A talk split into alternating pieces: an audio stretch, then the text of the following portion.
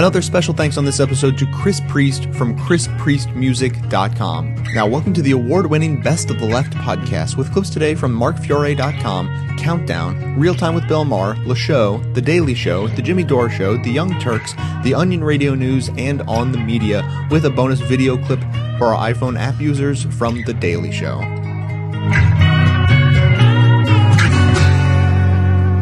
Knuckles. Me, Knuckles. They call him Knuckles. Me back for good.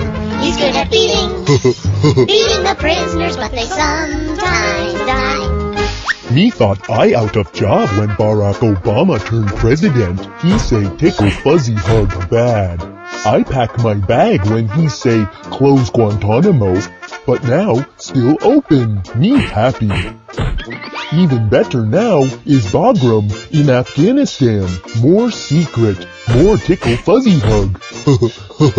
we bring prisoners here from all over world because Bagram is magic place. Lets us do things to prisoners without stupid evidence, charges, judges, and justice.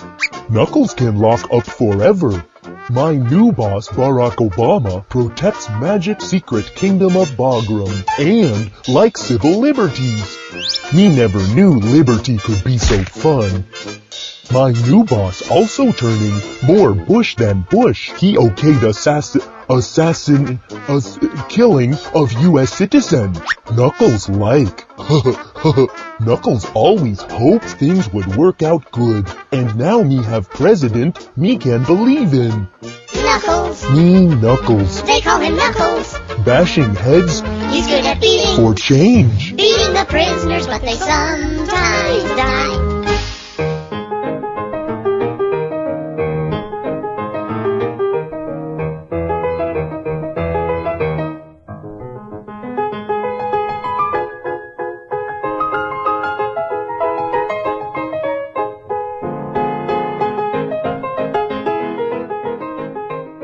Real news in our next story is that it's no longer news. Used to be news, but now even progressive blogs pay little attention as I utter a phrase that would have drawn a national gasp of shock and horror just 10 years ago.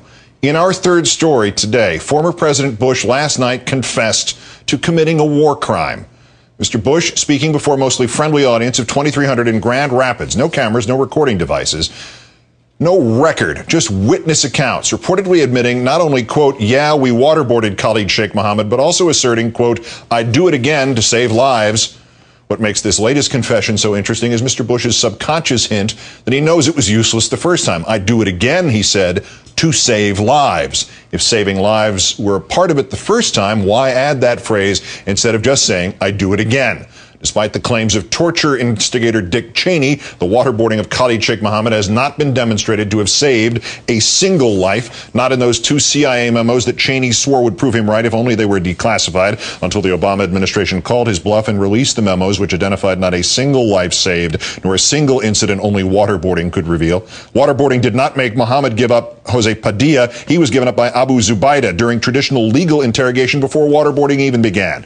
And the Heathrow airport plot given up along with details about a Southeast Asia terror group, the CIA inspector general believes, because Khalid Sheikh Mohammed thought the CIA already knew about them, which is a classic legal interrogation trick.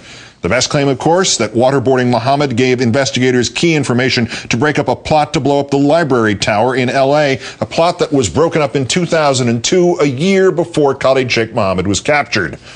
What do we know that we got from waterboarding? Lies. Khalid Sheikh Mohammed told the military that he lied to end the torture. 183 separate waterboardings. One lie he told was where to find Osama bin Laden. How do we know he was lying?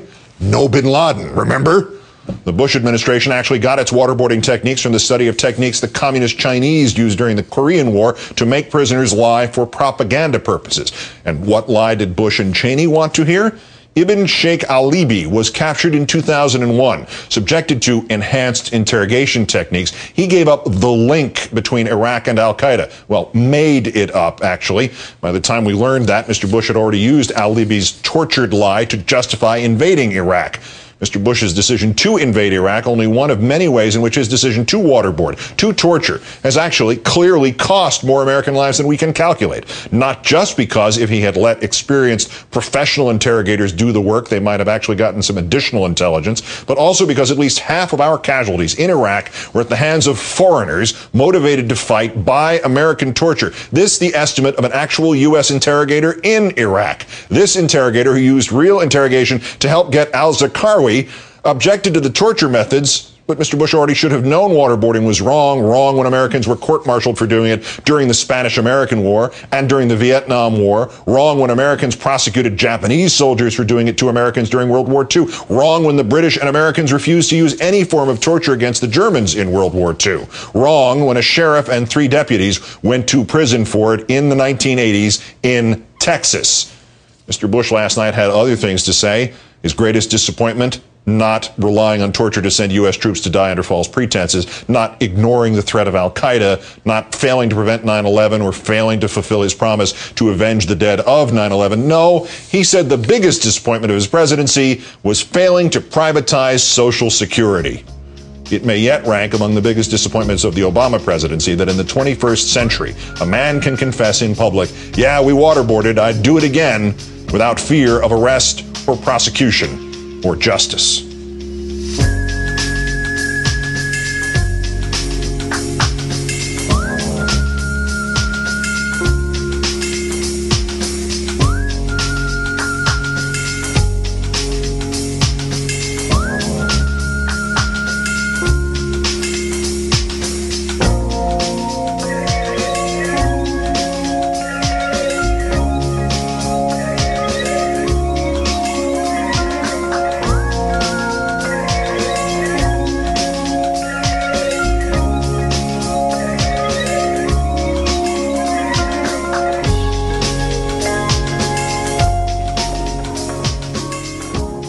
One, one last question. Uh, George Bush was in the news. I thought I was done with George. I've, I've sort of forgotten, I must say, about George Bush. It's like someone who molested me,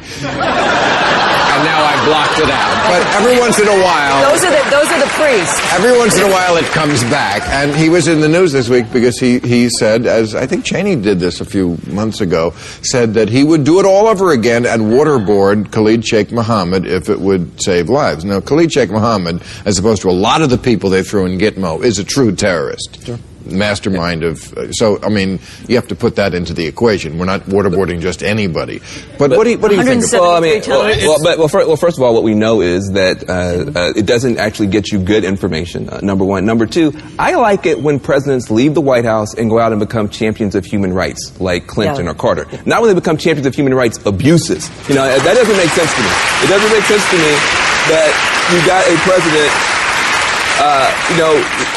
Arguably the worst president in the American history. Now he wants to be the worst ex-president in American history. Like that, none of those things make sense to me. I, you know, I think we, we're better than that as a country. I think But it's significant because Yeah. he has publicly confessed to a war crime. Yeah.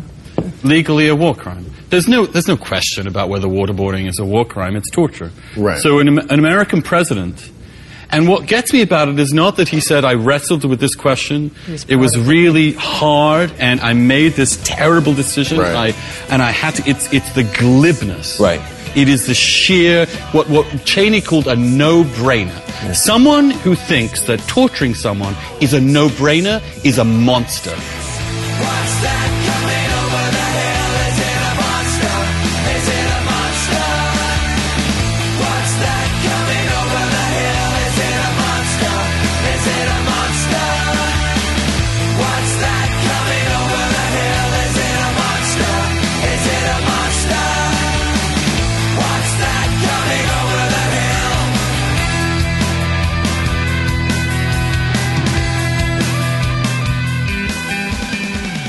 You know, we don't want to look back. We want to look forward. We don't want to point fingers. We don't want to be, play the blame game.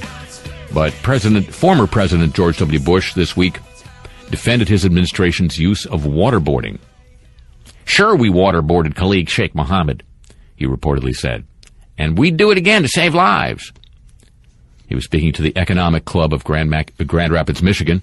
According to the uh, Associated Press, there was no recording of the uh, appearance. I guess that was just because No reporter wanted to. Can't, couldn't have been any strictures applied to the free press by a former president. Um, but uh, waterboarding would do it again if it would save lives. So, trying to trying to put the best face on it, and uh, here's a little help. Well, it may not be legal, but it sure as heck makes me safer. And it may not yield useful intel, at least that's what they say. But it's a pleasure so rare, seeing captives gulp air. Let's go waterboarding USA. Let's go. Say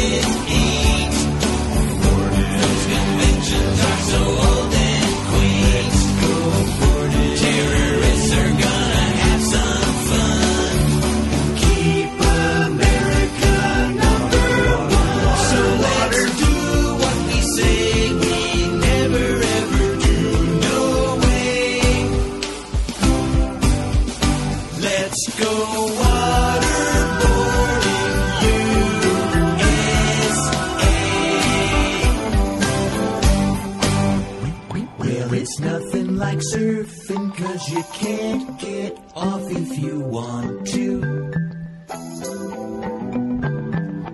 And it's really hard work, but for us it feels much more like play. If the tables were turned, we'd feel really burned. But let's go waterboarding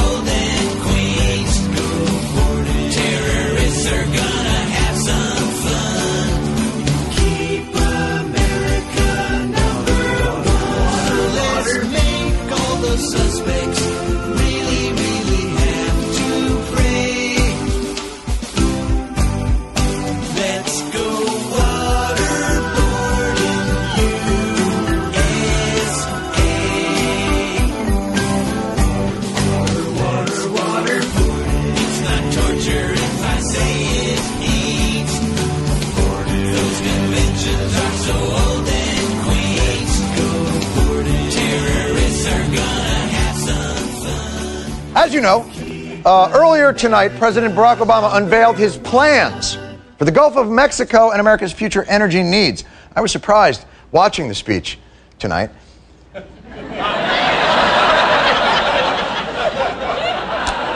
when, when both solutions turned out to be cars that run on oil soaked pelicans. yes. He introduced. Yes. It's actually the new 2010 Ford Sadness. of course, uh, the Gulf crisis was an unforeseen catastrophe. Barack Obama's real mission when running for president was to restore some of America's moral high standing that we had lost in the turmoil of the war on terror. Guantanamo, that's easy. Close down Guantanamo, restore habeas corpus, say no to renditions, no to wireless wiretaps. Um, No, no, no, no, please. I'm not done enjoying your applause yet. he was steadfast in his commitment to changing the culture of this very nation. part of my job as the next president is to break the fever of fear that has been exploited by this administration. That, you know, we're told You're spoiling me. Please, please. Save a little bit for the next thing I have planned to say. I, I hope you people brought gloves. Obama's reign would bring back the rule of law. If the Supreme Court said even terrorists at Guantanamo Bay deserve their day in court through the writ of habeas corpus, as they did in the Hamdan case, the Boumediene Barack Obama would honor that, not try and pull the old Bush flim flammery. The Bush administration decided that instead of bringing detainees to Guantanamo, they'd take them somewhere else, another location outside the jurisdiction of a court Bagram Airfield in Afghanistan. Hey, hey, hey, Supreme Court. Where's Where's Boumediene? Where's Hamdan? Is he under this nut? No. How about this one? Where is he? Wait, wait, what's that? Oh, oh, what's behind Kennedy's ear?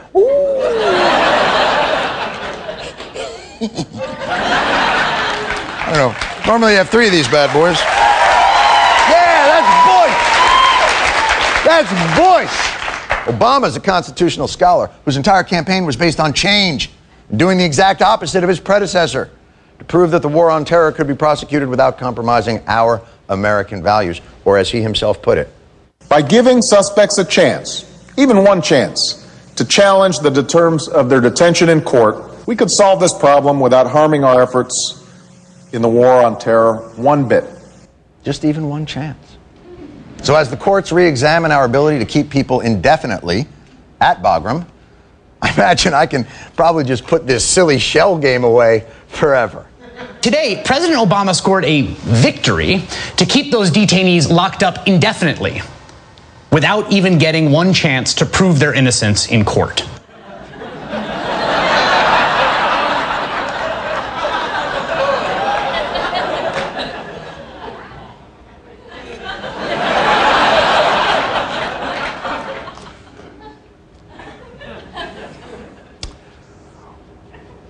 I've taken, I've taken your prisoner,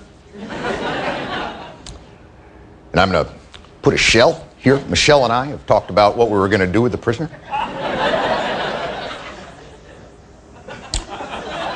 Going to take this shell, put it on top of this one. Move the others around.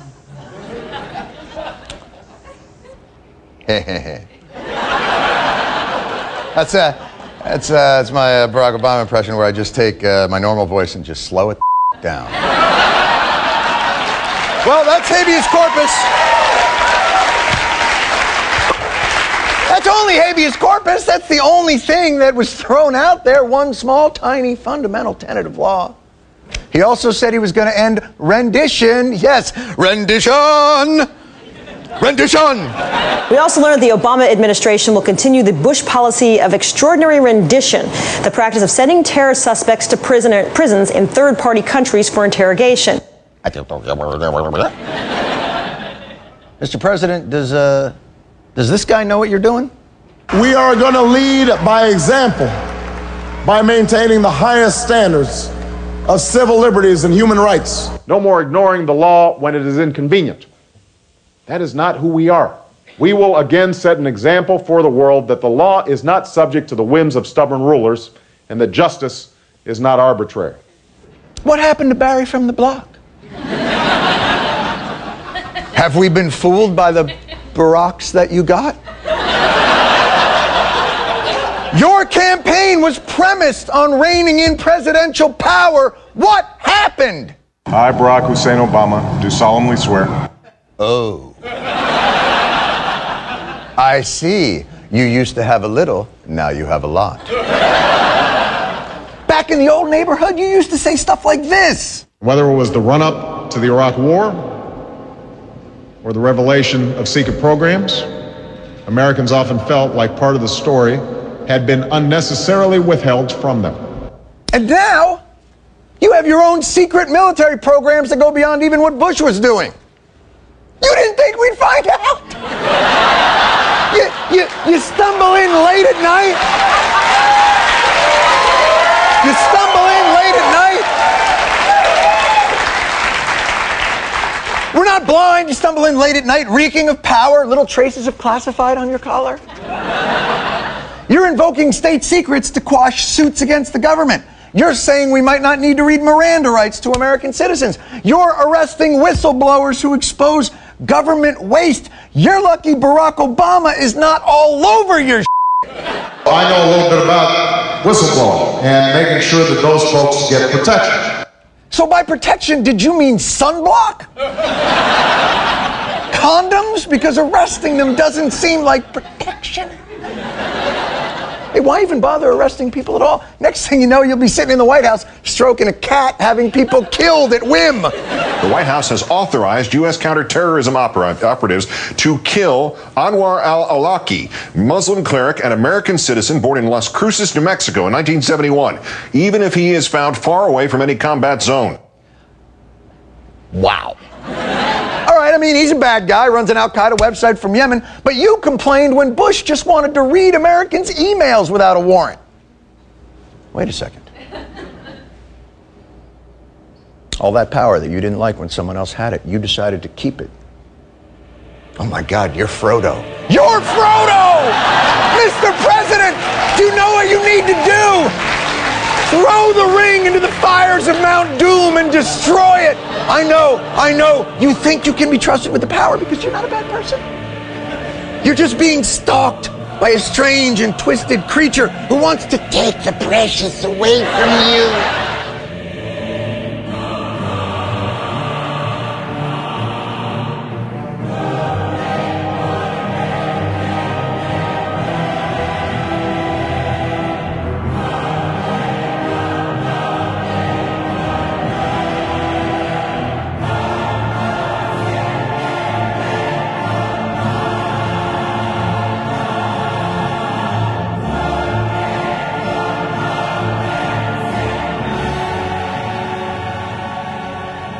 So it seems like everybody's talking about Miranda. And it's because of terrorism. Everybody's so afraid of terrorism, people want to get rid of the Miranda warning. What is the Miranda warning? It's that thing you've heard on every cop show. You have the right to remain silent. If you give up the right to remain silent, anything you say can and will be used against you in a court of law. You have the right to speak with an attorney and to have the attorney present during questioning. If you so desire and cannot afford one, an attorney will be appointed for you without charge before questioning. Now, do you understand these rights I've explained to you? Yeah. What's he doing? We advise all suspects of their rights before any questioning. Oh, that's a Supreme Court thing. Yes, sir, that's right. They're just basically your constitutional rights that a policeman must tell you about before he questions you if you're in custody. Well, guess what? A lot of people have been talking about getting rid of them. And when I say a lot of people, I mean a lot of people. And is reading Miranda rights to terrorists any way to fight a war? Some of us have been so upset about it that they uh, Im- immunized him with the Miranda rule. I think you don't give him Miranda rights. Is it any way to fight a war to read Miranda rights? You do not you do not go in and interrupt him with Miranda warnings. We don't have to give Miranda warnings up front. Mirandizing a terrorist like Abdulmutallab is absolutely ridiculous. I don't know what purpose it, there was in Mirandizing him. The administration seems to have lost sight of this essential requirement for national security out of a preoccupation, a preoccupation with reading the Christmas Day bomber his Miranda rights. He should not have been given his Miranda warnings. This should not have been a Mirandized situation. You don't Mirandize. And thanks to the Chris Matthews Show for putting that together. I mean, that's a lot of people that want to get rid of your rights. It's an argument made by dumb people. Um, in fact, I'll give you the king of the dumb people to make the argument for you right now. So you don't we don't have the luxury of Mirandizing somebody that we know is involved in a terrorist attack, do we? The answer is yes, and that's Sean Hannity making the case. Making the case that, you know, if you get scared enough, that the Constitution doesn't really need to apply. So I was watching MSNBC the other day, and it was, you know, one of those morning shows that you don't know who the host is. And they had, uh, but they still like to have people on debating. And so here's a real, real dummy. Her name is Karen DeSoto. She's a lawyer, but she's no dumber than the chairman of the Senate Homeland Security Committee, you know, Joe Lieberman. They both want to stop using Miranda, you know, the Constitution, when dealing with terror suspects, even if they're citizens. So what they're basically saying is the government gets to decide who has rights and who doesn't, even before a trial. But there's a big problem with that. And thank God there was somebody smart on the TV set to explain this to her. The problem to taking away pe- citizens' rights before trial just might be, might be. Why not? Might be the Constitution and the Bill of Rights. The Supreme Court just a few years ago, by a 7 to 2 vote, strongly affirmed the Miranda decision. Even some of the conservative justices say it's part of our national fabric. It's what makes us American. And if we start letting the terrorists chip away at our Constitution, at the way that we, our legal system works, then really they're winning. Well, there you go. There's a grown up on TV willing to explain how the Constitution and being an American, you know, this idea that we call the great experiment that is America, how it all works. And we don't throw that stuff away just because there's terrorism. In fact, he's making the point that uh, if we do throw those things away, that's exactly what the terrorists want to do. But we're better than that, right, Karen DeSoto? Right? We're Americans. We value things like rights and liberty. And we believe in the Constitution above all else. Well, that's a great point. However, when um, small children and your mom or your sister gets blown up at Starbucks in the morning, I'm sure that you would probably have a little bit different of a spin on that. And I say thank you, Karen DeSoto, for reminding us that the Constitution kills little girls. Sure, we'd all like to have rights for everybody. In a perfect world where everybody gets their rights protected by the Constitution, sounds real groovy, you big hippie. And then your mother ends up dead in a Starbucks because of liberals' love of the Constitution. Folks, this is an argument that a grown up person who went to law school is making on television without embarrassment. Oh, yeah, so the government, without a trial, gets to decide which citizens have rights and which citizens don't. What could possibly go wrong? And I really wish you guys could see the smug smile this lady has on her face when making her, well, I guess you'd call it her point. Although I'm pretty sure she's actually making the point of the terrorists. You know, the point they're trying to make. And what's that point? Well, that point is that we don't really believe in the principles of our own Constitution. Well, we believe in them when it's convenient. A little violence and, yeah, we show our true colors to the world, chuck our Constitution, and turn into a bunch of fascists ourselves. And she's smiling, as if to say, hey, guy who's quoting legal precedent, you're cute. Now run along. This woman is a lawyer and former defense attorney who's basically saying, yeah, you know, it's really just faster to beat the confession out of a guy. Because laws, you know, our laws are supposed to restrain our greedy and violent instincts, no matter how natural they might be, in order to preserve the fabric of society and progress towards the more civilized and principled world we all envision for ourselves because our value for individual rights as defined by the Constitution and the Declaration of Independence is so important to us, we fought a couple of wars about it. You know, I don't know who this lady is, but I'd like to see her take that alpha girl smile down to the Supreme Court so that John Paul Stevens' last act in service to our country could be to smack the sass right out of this little dunce. We've been on the run, driving in the sun, looking out for number one. California, here we come, right back where we started from. I love hearing from listeners who write in to tell me about how this show positively impacts their lives. It reinforces the idea that what I'm doing really may be making a little bit of a difference. What I love even more is that it's the support of the listeners themselves which makes this show possible. If you appreciate the service this show provides, you can make individual donations or become a member and donate $5 a month, or even save a couple of bucks by paying for a year in advance. Member support gives me the time it takes to produce 10 shows per month, and in return, members receive access to bonus audio and video content through members only raw feeds. For details or to sign up, visit the membership tab at bestoftheleft.com. Thanks so much for your support. The show. California, here we come, right back where we started from. uh, Sy Hersh uh, was at a convention in Europe. Uh, we covered this story earlier because he had said that Obama's being dominated by the military and that we will be staying in Afghanistan, Iraq, etc., a lot longer than people imagine. Now, he had said that earlier in the week, and of course, as always, critics of Sy Hersh said, ah, what does Sy Hersh know? Except every major story that was broken during the Bush administration, including Abu Ghraib. But what does Sy Hersh know? We're not going to stay in Iraq longer. And guess what happened today?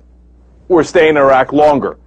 Just announced we're going to stay an extra month, and that's just the beginning. So already he's been proven right about things he said at that convention. Now there's a new video of another thing he said at the convention, uh, which is also shocking people. Uh, but the guy hasn't been wrong very many times before. Now he's going to talk about uh, battlefield executions. That's tough. Let's watch. The purpose of my stories was to take it out of the field into the White House, and where it does, you know, it's not that the president or the Secretary of Defense, Mr. Rumsfeld, or, or Bush or Cheney, it's not that they knew what happened in Abu Ghraib, it's that they had allowed this kind of activity to happen. And I'll tell you right now, one of the great tragedies of my country is that Mr. Obama is looking the other way because I, equally horrible things are happening to prisoners. I mean, to those we capture in Afghanistan. They're being they're being executed in the battlefield. Uh, it's unbelievable stuff going on there that doesn't get necessarily get reported, and um, uh, things don't change. What they've done in the field. So uh, that is very, very tough uh, news, and saying, uh, and it's very interesting because they're saying, look, if they're Taliban, they can keep them, right? And they say, all right, they're Taliban, we got the right guys, and we bring them to prison, right? If they're not Taliban, in other words, we didn't get the right guys, then they get executed. How does that make sense? Now, that could be for a great number of reasons. It could be that, no, you, they are bad guys, but they're not with the Taliban, or they were the enemies of the guys who turned them in, they were the enemies of the Afghan forces, or uh, they sh- wanted to cover up a guy that they detained wrongly, etc. But as you heard from Sy Hersh, five or six different sources saying we hand the guys off, you know, they walk a couple of feet down and boom, executed. And we're looking the other way. Look, this is the kind of stuff, again, that they didn't believe uh, when uh, there was a reporter, a British reporter, that reported, hey, you know what? We had gone in and uh, accidentally killed uh, pr- women and children in in a certain excursion that we did, including pregnant women. And everybody, the Pentagon said, oh, kick this guy out. He's never going to get access again. It's a total lie. No, it was the insurgents who had killed him. And then, of course, it turned out he was absolutely right, and it was us that killed him. And then we dug the, bo- the bullets out of not only the walls, but out of the bodies.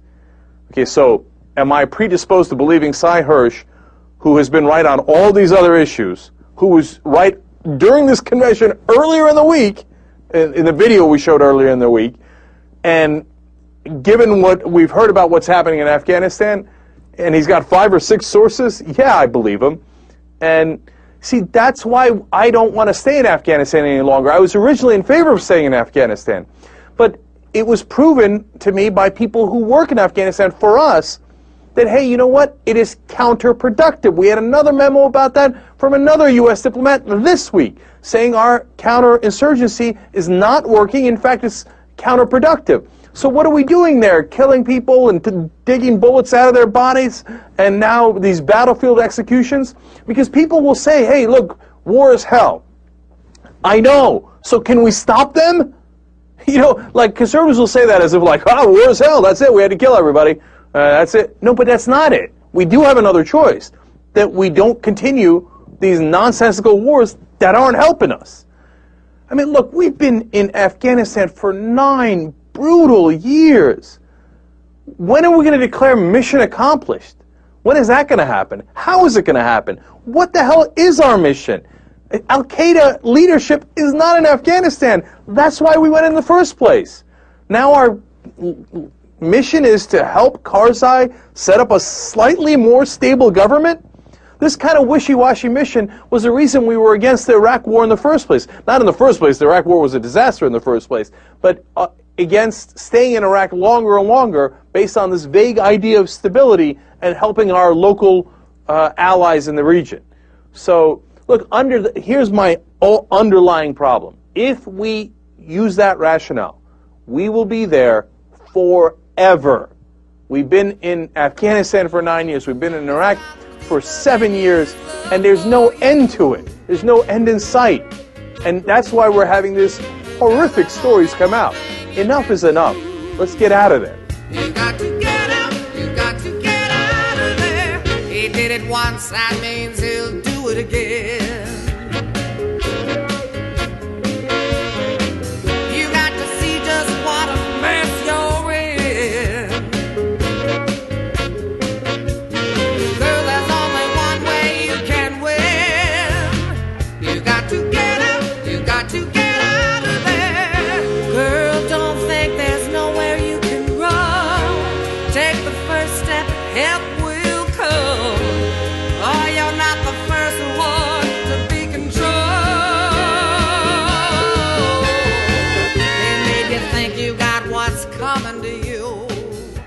let's compare Bush and Obama in a, in a, in a more serious way. Uh, uh, Bush used to always say, We're fighting them over there, so we don't have to fight them over here.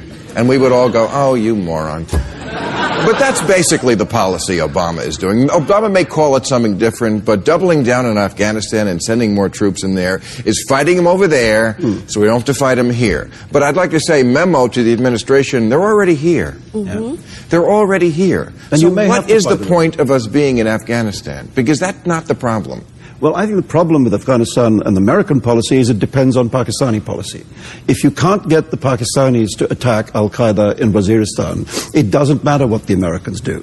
You know, if you can get them to do that, then maybe you can catch them in a pincer movement and squeeze them. But without the, that Pakistani action, which isn't happening, the American action can't succeed. And let's not forget about the nuclear risks in both Pakistan and their relationship with India and Kashmir. It's, it's. I just uh, did a thing at the Chamber of Commerce a couple of weeks ago with Ambassador Burns and General Hayden, and one of the things that they talked about is we're, we're focused on Iran and uranium enrichment. We've got to be equally as focused, if not more concerned, about the situation in Pakistan and nuclear weapons there. Mhm. So the, I, the Afghanistan-Pakistan relationship is essentially interlinked, as far as I can see. But if you're concerned about them being over here, the question is not, okay, th- that's a way to criticize Afghanistan if you like, but it also raises the question, so why are they over here? Why is the American student visa program so permissive? Why is it so easy to be naturalized? Um, that what, that this is a failure of America's immigration and naturalization There's already system. millions of Muslims here. The problem but this is guy- in their head. This guy came okay, over- Okay, let's talk about the psychology of this guy. This guy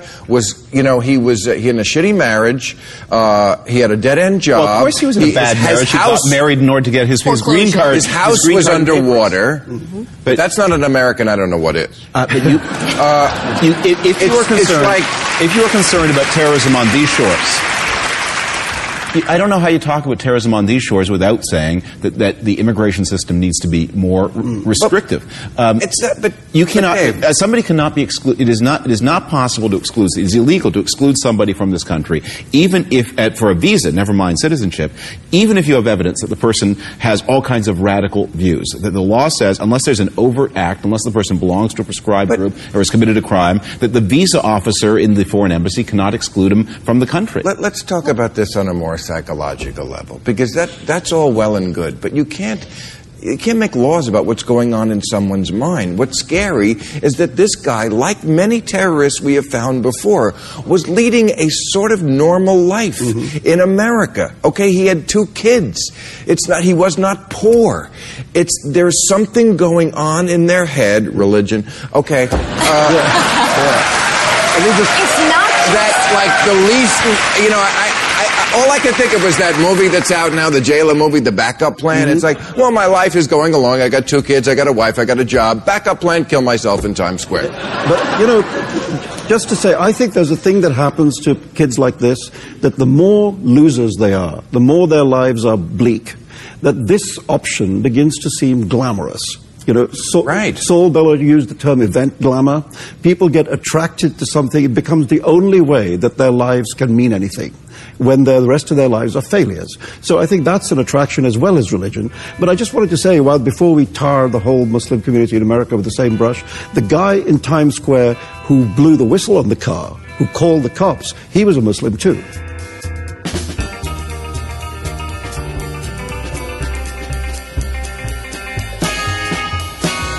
You can now support this podcast as easily as by shopping online. The next time you need to make a purchase of just about anything, simply visit bestoftheleft.com and use our amazon.com search box to find what you're looking for. The search box is located right on the side of the website. You can't miss it. When you make your purchase, we get a little commission. It's just another effortless, completely free way for you to help keep the show going strong. Thanks for your support.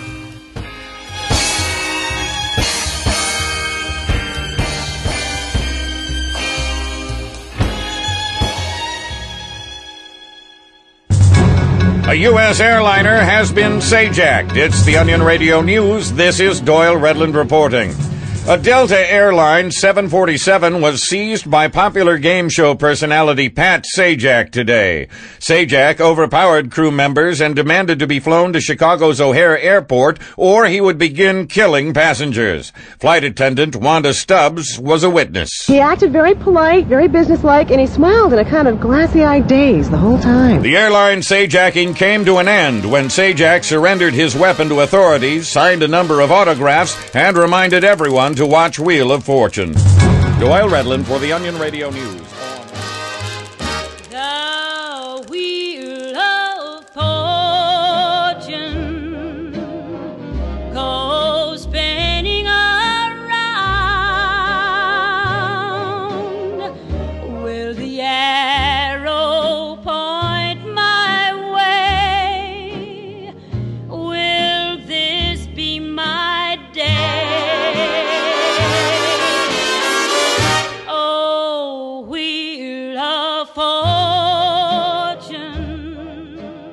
Hello, and we're here with Republican Representative Richard Martin, friend of the show, uh, from Ohio's fighting 19th District. Okay, uh, you know, how do you feel about uh, Miranda? You know, a lot of people want to repeal Miranda Mhm. for for terrorism suspects, people who want to do harm to America. Even if they're American citizens, they don't want to give them the constitutional rights uh, afforded to them by the Constitution. Now, how do you feel about that?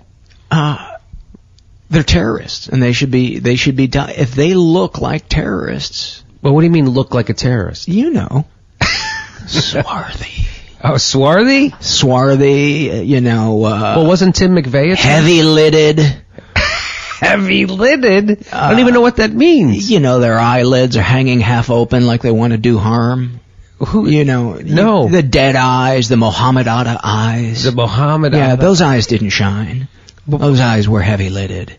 And so, how do you how do you feel about enhanced? If he looks dangerous, if he looks dangerous, let's let's beat the truth out of him. so a lot of people, Jimmy, people say torture is bad. A little torture never hurt anyone. Of course it is. That's what- Sometimes, Jimmy, sometimes people ha- have information they just don't realize it. no, but torture just produces false confessions. They it. Let's decide what's true and false. Okay, Let's right. have them give us the information and then we'll triage it. Let us decide what's what's true and what isn't.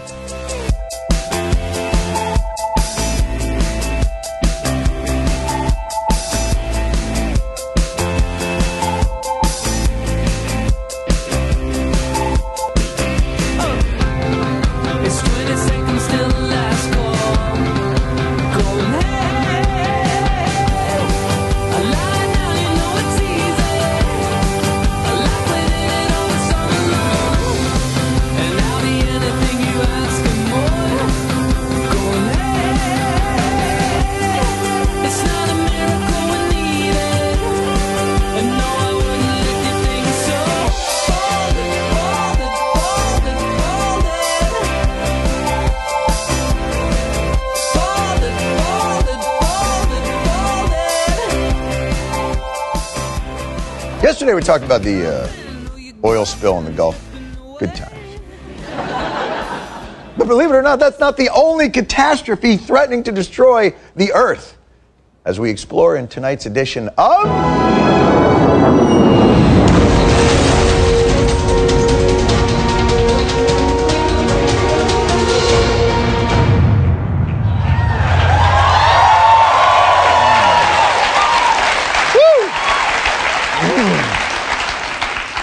Graphics people had their Wheaties this morning. Hmm. The Middle East and the Korean Peninsula, two great tastes that threaten to annihilate us all together. Hey, you got religious strife in my ethnic tension. You got ethnic tension in my religious strife. All right. Which area will first bring us into a worldwide conflagration? First stop, the Korean Peninsula, where the Korean War enters its 3,117th week. Let's give you a little history. Back in the early 1950s, North and South Korea fought a war to decide who would control the Korean Peninsula, eventually signing the famous Neither Pact in 1953. It was a bloody and prolonged draw, perhaps best remembered for its hilarious hijinks.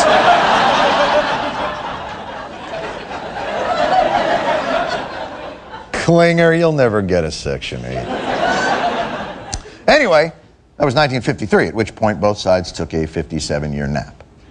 Until. An explosion sank the naval vessel Cheonan in March, killing 46 South Korean sailors near the disputed maritime border with North Korea. It turns out North Korea sank a South Korean battleship. Now, how do we know it was North Korea? Well, a month long investigation produced irrefutable evidence, including scrap metal and explosives from a North Korean torpedo found in the wreckage, as well as an audio recording of Kim Jong il's voice captured right before the vessel was sunk.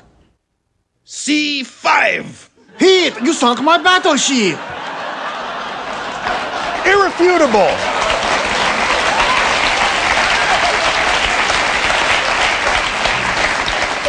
Yes, yes, I appreciated that as well. I guess that's what you get when you set your ship's course to longitude C and latitude 5. All right, so the Korean Peninsula now teetering on the precipice of war. Middle East, are you gonna take that? Teetering on the brink of war? That's your thing. That's your unleavened bread and butter. Well, on Monday, Israeli commandos raided a flotilla of ships in international waters that were attempting to carry 10,000 tons of aid to Palestinians in the Gaza Strip in violation of an Israeli blockade. And guess what? Nobody puts Bubby in a corner. No. 3,000 weeks of war? F- that. Try almost 6,000 years, pikers. At least nine activists were killed in the Israeli assault. Israelis said the activists attacked them first with clubs. The activists said they never attacked the soldiers. They thought Israel was welcoming them with commando shaped pinatas.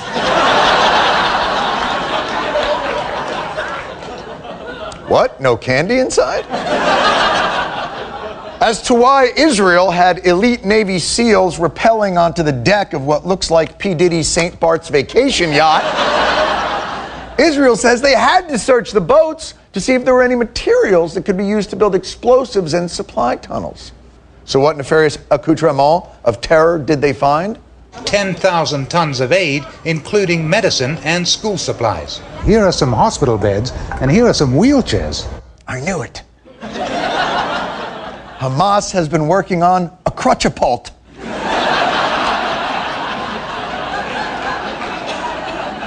By the way, the crutchapult, perhaps the most humane weapon to be hit with. Fires crutches, so even if it hurts you, you have, you have something to help you get away. So this story is apparently a very complex he said, he said. I wonder how the world will react to the incident. Oh, I see. Little flag burn. Oh, that's an. Oh, giving him the old muddy blanket. There you go. Oh, they hit him with the double shoe and loogie combo. The double shoe and loogie combo. High degree of difficulty, but you know the judges eat that up.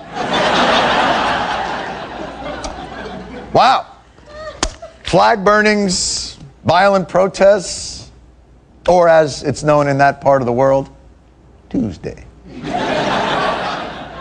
Now, the situation in the Middle East is obviously a complex, ever shifting dynamic filled with shades of political nuance, which is why it's so helpful in the United States we discuss it purely in black and white terms. I think, as a matter of law, the Israelis did have a right to board the ships. What right does Israel have to do this in international waters? Hamas is a terrorist organization. Hamas is the democratically elected leadership of the people in Gaza. We have to stop Israel from murdering innocent people. Ultimately, Israel has a right to defend itself. Great hate, less killing. Great hate, less killing. You know, I don't think we can get these two sides to come to any kind of agreement. Well, except that perhaps this next statement by Charles Krauthammer may be the stupidest thing anyone's ever said about the Middle East ever. What exactly is the humanitarian crisis that the flotilla was actually addressing? There is none.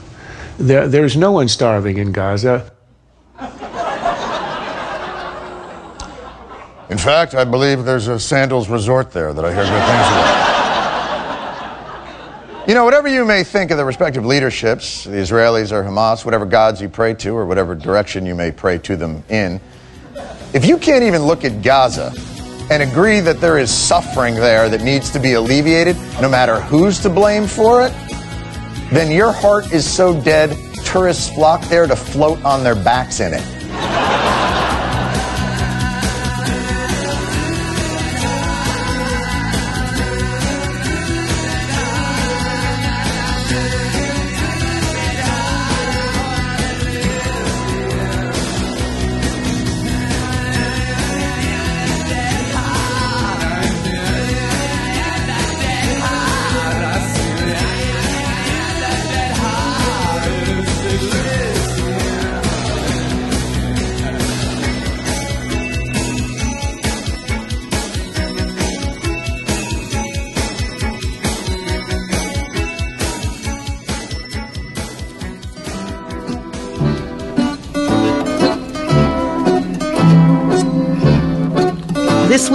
U.S. intelligence announced that they killed Al Qaeda's number three operative, who goes under the nom de guerre Sheikh Saeed al Masri, in a drone strike in Pakistan. Al Qaeda's top two positions are filled, of course, by Osama bin Laden and his second in command, Ayman al Zawahiri, who have so far eluded the U.S. But the Al Qaeda hunters do have an impressive record of eliminating number three. In fact, according to the Washington Post, they've netted the third man 10 times. Recently, Slate columnist Tim Noah recalled that he first noticed this pattern back in 2005 after the Bush administration claimed credit for four number threes. What exactly is the deal with number three? How many number three guys do they have? is this like a corporation that has about 27 vice presidents? Or is this one of those jobs that they just can't seem to keep filled, like Defense Against the Dark Arts teacher at Hogwarts School or the drummer for Spinal Tap? And who are they? Do they have anything in common? I think that the number three job is a more operational job, so you're more vulnerable to attack. You know, it's not like bin Laden and al Zawahiri, they're way at the top. They think about big picture stuff. But for like the number three guy, you think it's easy recruiting suicide bombers and uh, planning terrorist operations. You're putting your neck on the line every day. So, uh, you know, number three really looks to be kind of a lousy job.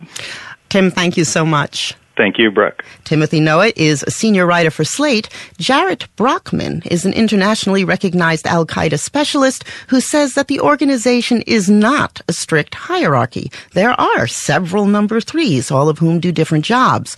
And though U.S. intelligence may have engaged in some rank inflation when it comes to those previous number threes, the latest, Sheikh Saeed al Masri, was arguably the number one three. He's been with Ayman al Zawahiri, the guy who's actually running Al Qaeda, bin Laden's right hand man, since the beginning, since the 80s in Egypt. So he was a gatekeeper, he was a financier, he was best friends with the guy in charge, so he was in a very powerful and dominant bureaucratic position. He also served as something of a spokesperson, right? Well, that's right. He hadn't until uh, around May of 2007. Al Qaeda trotted him out in their official media. But more importantly, he started engaging with mainstream Arab media. He conducted media interviews with Al Jazeera, with Geo TV. These are organizations that Al Qaeda does not typically work with anymore. You know, one of the things that I have kind of observed over the past few years is that Al Qaeda has transformed from a terrorist organization that uses the media into a media organization that uses terrorism. Al Qaeda realized it was constrained operationally, but that it could get other people to do its job for it if it could just rally them up enough. And you've likened some of what they do to American Sunday morning chat shows like Meet the Press. Well, exactly. If you think about the Al Qaeda media network, it's very much like these Sunday talk shows where at first you'll have the senior policymaker come out, the headliner. In our world, it would be the vice president. In their world, it would be Ayman al Zawahiri. Sheikh Saeed was another one of these figures. And they would identify kind of the big policy statements but then after they leave, the roundtable comes on, where you have pundits and commentators trying to make it accessible to the people who are watching.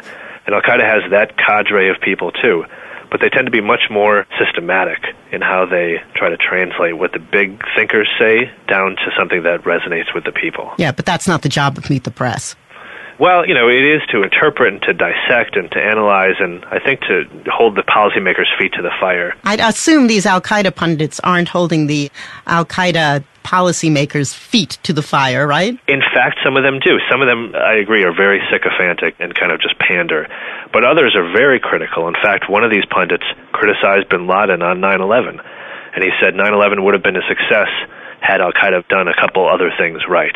So some of them are very critically minded, and they tend to be among the most popular.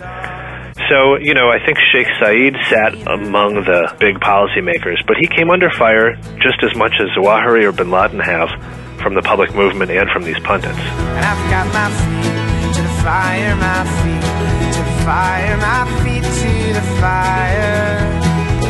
I've got my feet to the fire, my feet to the fire.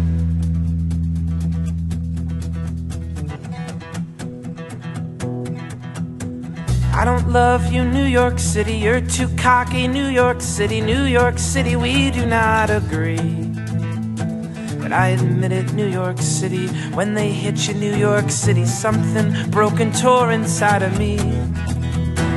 End of summer, New York City, end of something, New York City, New York City, we were having fun.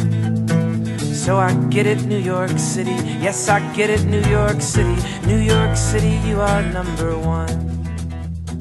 Now, at the G20 summit, when Barack Obama was asked about the issue, he says, Well, look, everybody's obsessing over this issue of when we're going to leave Afghanistan. Yeah, because it's our longest war ever.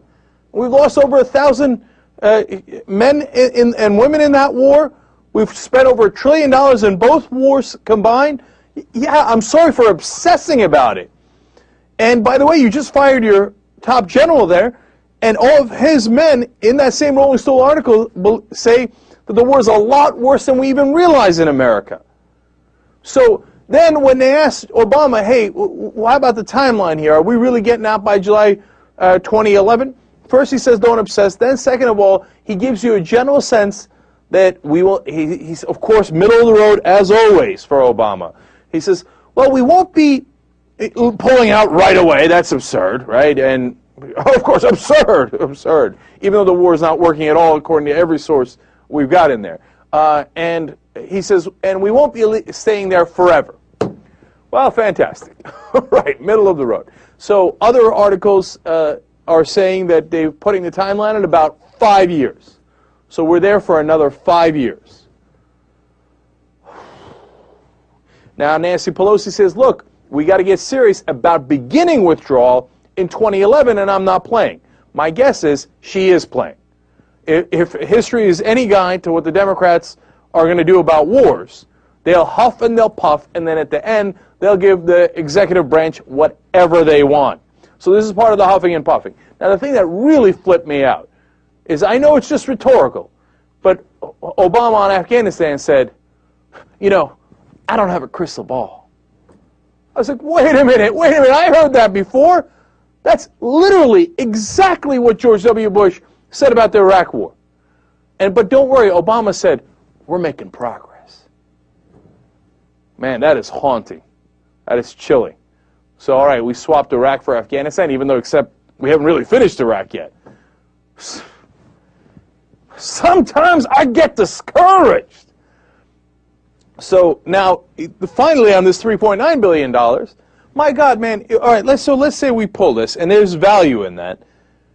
But please, please, please, don't keep bombing them and then not provide any reconstruction help.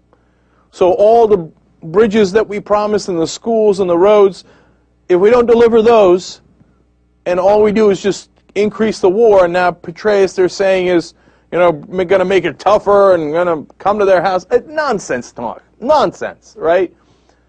What are we doing here? God damn. I mean, every, I just, look, you can sense my frustration, right? And the reason is every single article I read says, uh, what, winning? I don't know. What's winning? Uh, what, we make Afghanistan a little bit more stable? So now, when Obama was asked about, hey, wait a minute, isn't all of Al Qaeda in uh, Pakistan? He's like, uh, yeah, yeah, okay. But listen, we have to make sure that we stay in Afghanistan because we don't want them coming back into Afghanistan and and providing a, a base uh, from which they could do terrorist attacks. Okay, look, look, there's some justification in that. There's some reality in that. The flip side of that is, well, under that logic, don't we have to invade every country and occupy it around Pakistan? Okay, well, you know, they could go to other countries. They could go to Kyrgyzstan and get a base there.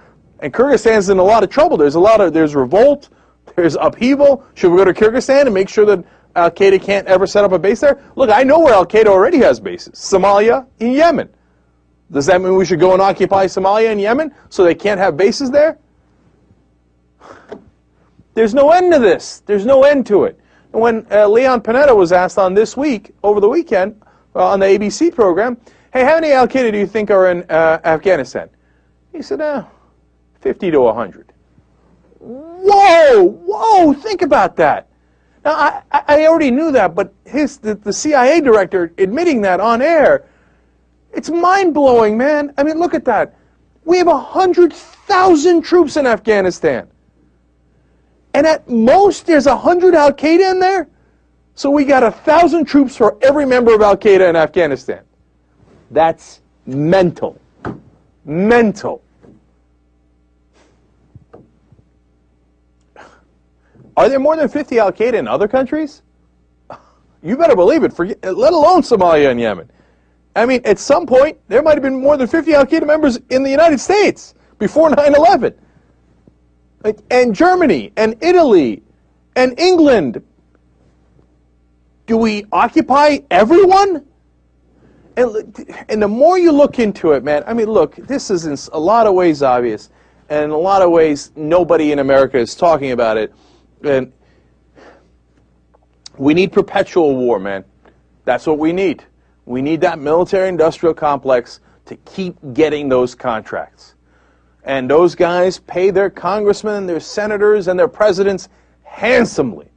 Whether they're in office with campaign contributions or they're out of office, and they get uh, and they pay their generals handsomely.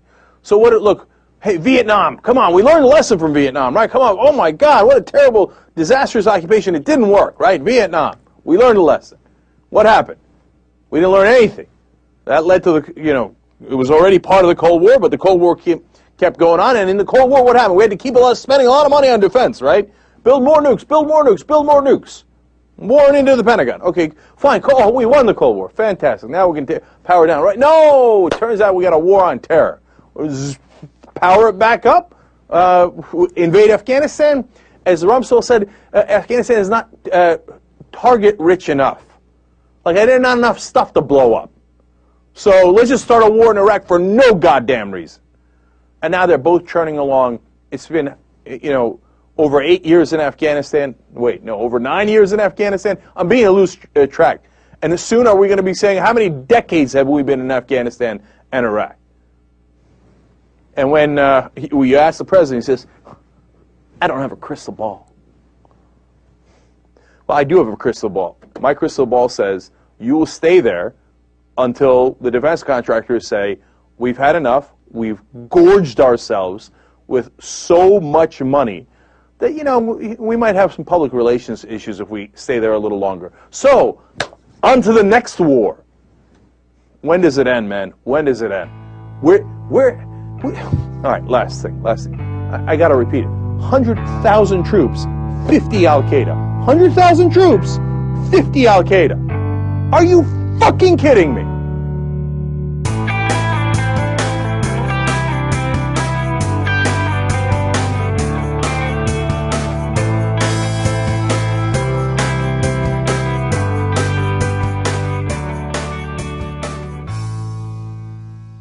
Thanks for listening, everyone. Now, as promised, I want to play for you the second and uh, and what I think is even an even better uh, promo made for the show by Chris Priest over at chrispriestmusic.com.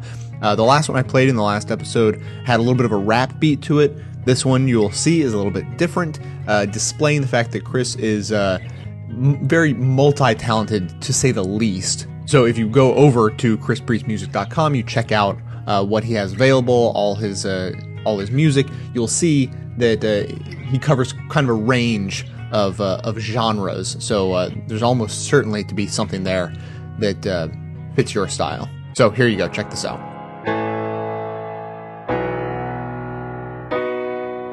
In an environment in which the cops and the robbers are that much in cahoots, guess how many violations he found then?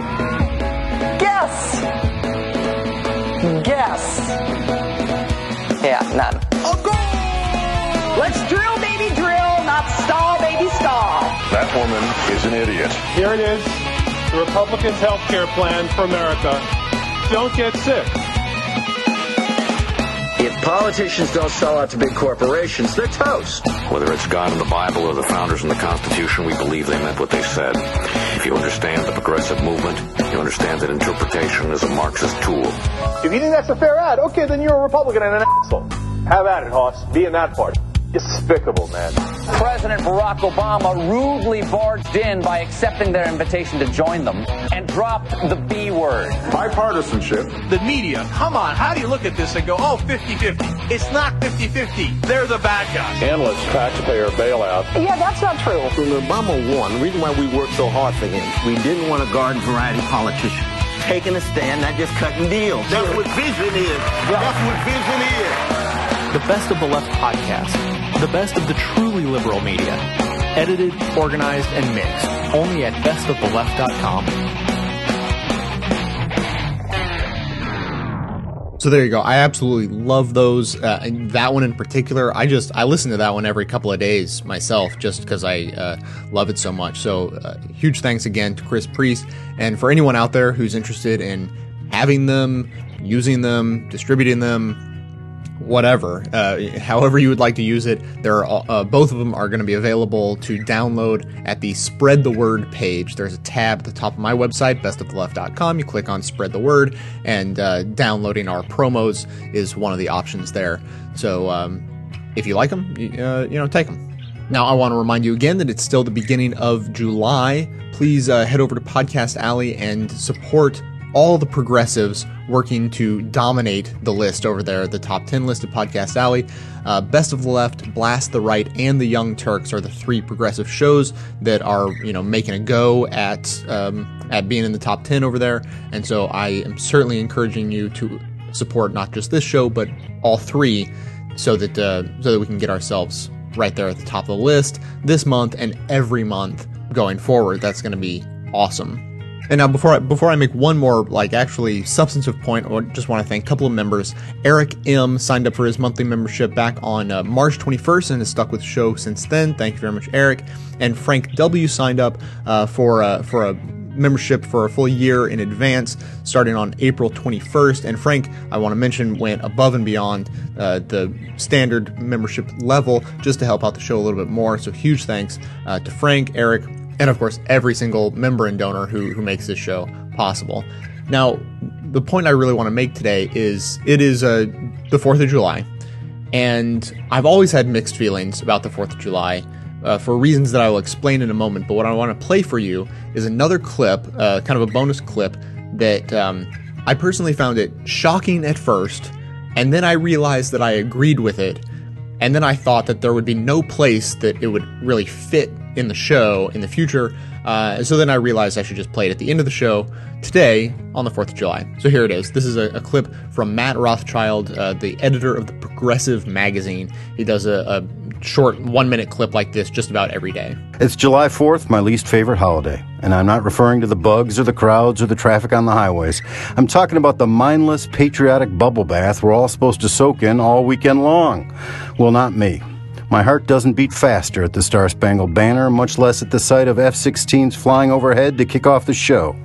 You see, I don't believe in patriotism. You can call me unpatriotic if you'd like, but really, I'm anti patriotic. I've been studying fascism lately, and there's one inescapable fact about it. Nationalism is the egg that hatches fascism, and patriotism is but the father of nationalism. It's not something to play with, it's highly toxic. When ingested, it corrodes the rational faculties, and it's a war toy. It's been so since the Spanish American War and World War I and right up through the Iraq War and the Afghanistan War. So celebrate the 4th if you like, but as for me, between God, country, and apple pie, I'll take the apple pie. So, as I said, when I first heard that, I, I found it shocking because I don't think I'd ever heard anyone refer to themselves as anti patriotic before. Um, and, and, so I was taken a little bit aback at first, and then it, it I kind of quickly realized that I agree and I've kind of had that stance myself. I just hadn't really put it into words in, in, exactly that way.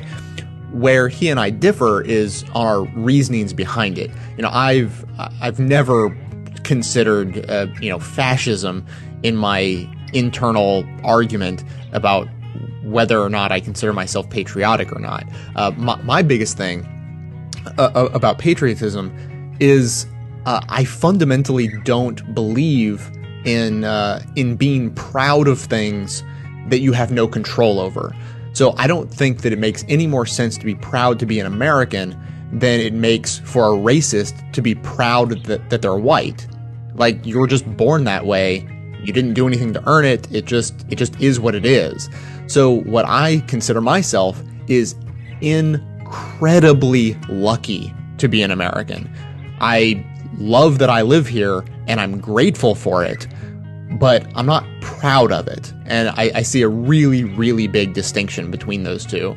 And so I think that patriotism comes from a sense of pride and gratefulness, I think, is, is what people should feel uh, when considering where they were born or how they live or i mean frankly if you're listening to this show you know a podcast on the internet that you probably downloaded over you know high speed internet chances are you've got a pretty decent life and should be grateful for it. Where you live and how you live and what government you live under uh, is probably not something you should be proud of because you probably didn't have anything to do with it as i didn't have anything to do with where i was born. But then again, to respond to Matt's point about fascism and, and how patriotism makes it easy for countries to go to war because you can kind of whip up a patriotic fervor about us versus them and we're under attack and we got to get them back and that sort of thing. I don't actually disagree with that in, in general. Um, I just don't think that the, the argument even needs to be taken to its logical extremes. And I think that is a, a, logical extreme to say that if you're patriotic, then you're aiding in the march towards fascism. I mean, that's that's something that I think is a little bit more off-putting as an argument than uh, than my point of view. But I think he and I are basically in sync. So I would love to hear what you guys have to say. I very rarely do this, but I, I want to actually encourage you guys. Uh, I will post a little note about this on the Facebook page if you're into Facebook. If you're not, head over to the blog and um, and leave comments in in the show notes of the blog so that everybody can see what everybody writes. You know, you can write me an email directly as well if you like. Um, can't promise that I'll get back to everybody, but that's just how it goes. So that's going to be it for today. If you still like the show and you don't think I'm an anti American heathen, uh, please continue to support it by telling all of your friends about the show. I would be eternally grateful to anyone who helps spread the word that way. To stay connected to the show between episodes, check us out on Twitter and Facebook. Uh, Facebook, of course, is where uh, interesting conversations take place er, on occasion, possibly including one about patriotism coming up very soon. For details on the show itself, including links to the sources and music used, as well as a place to leave comments about the show, check out the show notes for this episode and every episode on the blog. So, coming to you from far outside the conventional wisdom of Washington, D.C., my name is Jay, and this has been the Best of the Left podcast, coming to you 10 times a month, entirely thanks to the members and donors who support the show from bestoftheleft.com finds now black and white. You took apart a picture that wasn't right. Pitch burning on a shining sheet. The only maker that you wanna meet. A dying man in a living room. Whose shadow bases the floor. Will take you out in the